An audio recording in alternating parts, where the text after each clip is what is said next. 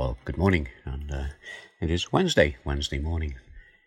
Usually, the second Tuesday in the month, we would have been into Stonedale Lodge. Obviously, we can't go now, but I did phone them uh, yesterday, had a chat with the staff who we normally speak to.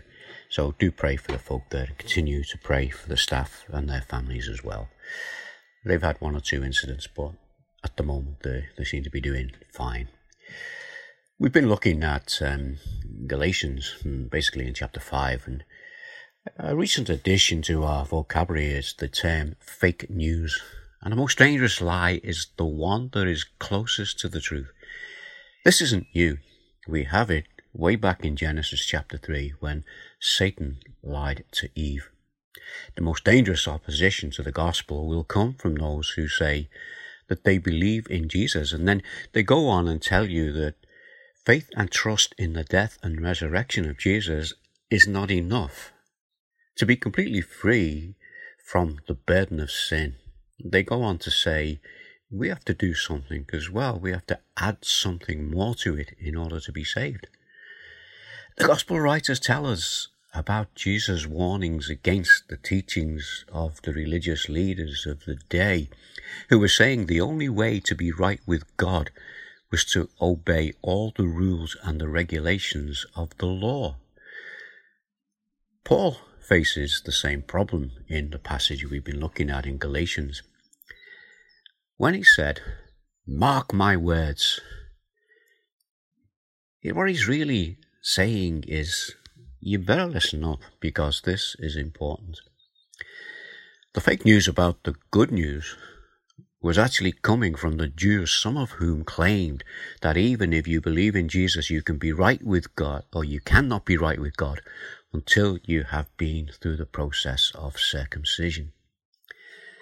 Today, there are still those who will tell you that it's not enough to believe that Jesus can make you right with God unless you obey the rules and ordinances of whatever church they or you belong to, or that you have to earn favor with God by doing good things and living a good life.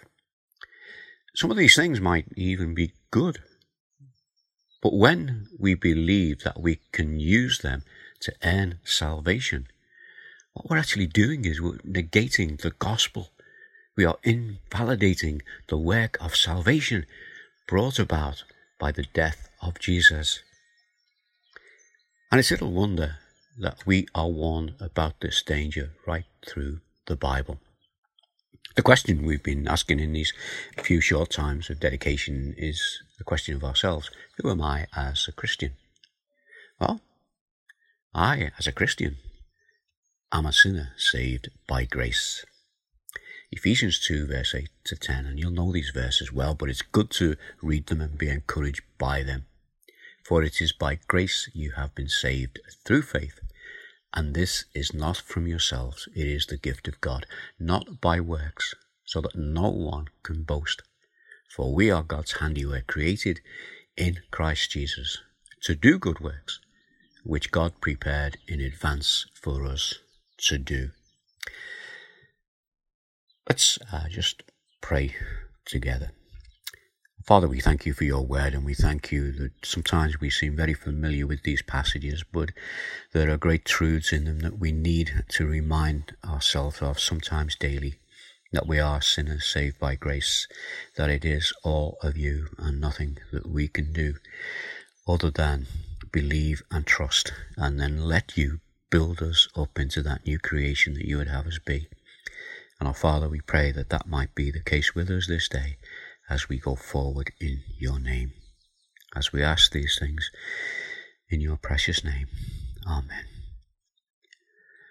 A few items to think about for prayer is do you remember uh, Beach Mission? We had their prayer letter, and obviously there's no um, beach work going on on the beaches this year, but the leaders are planning for what they can do in the future, and they are keeping good relations with the authorities who run the beaches, so that once the COVID situation has passed, they'll be able to get back into doing things. In the meantime, they're concentrating on looking at things they can do, um, follow up with a, lot of the the children who do their um, the sort of Bible lessons by post. So do pray uh, for those people, pray for the organisers, pray for all the children's workers within the different churches that we know, as they will be thinking of ways that they can contact their children. So just bring these things before the Lord. And just to remind us of the little passage that we took our thoughts from this morning, Galatians chapter two, uh, chapter five, verse two to six. Mark my words. I, Paul, tell you that if you let yourselves be circumcised, Christ will be of no value to you at all. Again, I declare to every man who lets himself be circumcised that he is obligated to obey the whole law. You who are trying to be justified by the law have been alienated from Christ. You have fallen away from grace. For through the, through the Spirit we eagerly await by faith the righteousness of which we hope. For which we hope. For in Christ Jesus neither circumcision nor uncircumcision has any value. The only thing that counts is faith, expressing itself through love. And the final line of that verse applies to everybody down the ages, although the situation in Paul's day was circumcision. Whatever it is that we decide needs to be added to the work that Christ did on the cross in order to secure our salvation is not necessary. All we need is what He has done for us. So let's go in the strength of that today. And I'll speak again tomorrow. So see you then. Bye now.